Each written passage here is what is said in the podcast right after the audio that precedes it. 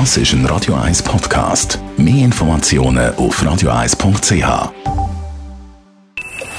Best auf Morgenshow wird Ihnen präsentiert von der Alexander Keller A G. Suchen Sie den besten Zügelmann, müssen Sie zum Alexander Keller gehen. alexander keller punkt c h. Ich werde jetzt ein bisschen poetisch, gell? Sorry. Dann mach noch. Ja. Der Herbstspaziergang durch den heutigen Morgen hat uns an einen wunderbaren Apfelbaum durchgeführt. Wir haben die Hand ausgestreckt und eine herrlich knackige Frucht vom Baum wollen pflücken. Aber da hat uns die Rechtsexpertin Doris Slongo auf die Finger geklopft. Das ist wirklich ein Unterschied, ja. Wenn es also um einen öffentlichen Weg geht, einen Spazierweg, dann äh, meint man vielleicht, ja, das lampert jetzt da über, das gehört nicht mehr am Bauer oder am Eigentümer von dem Grundstück. Aber das ist ja bei einem öffentlichen Weg nicht so. Sondern man müsste das eigentlich lassen. Man müsste den Höpfel hängen lassen, auch wenn er noch so schön und verlockend ist. Wenn man ihn nimmt, passiert nichts Grosses. Weil, ähm, man kann nicht sagen, es sei Diebstahl. Es ist nicht strafbar, auch wenn äh, man es nicht dürfte. Weil man natürlich das nicht kann wissen, dass ein Unterschied besteht zwischen dem benachbarten Grundstück und einem öffentlichen Weg, der entlang einem Grundstück geht mit einem Äpfelbaum. Darum sind wir halt ohne Äpfel weiter spaziert, so herbstlich durch den Zürcher Wald.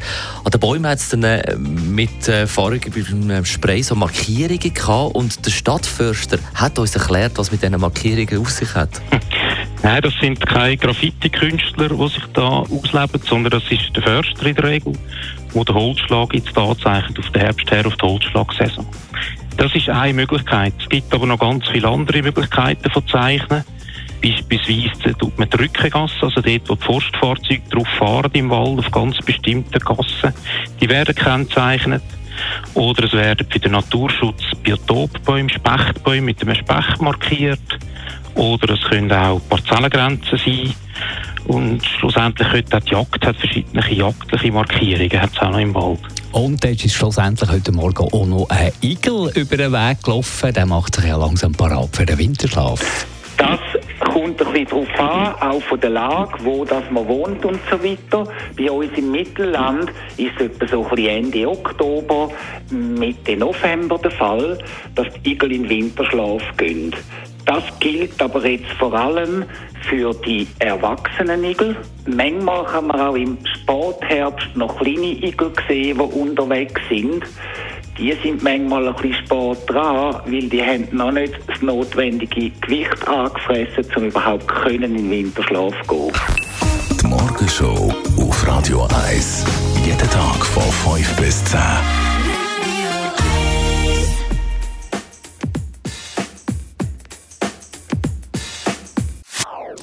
Das ist ein Radio eins Podcast. Mehr Informationen auf radio eins punkt c h.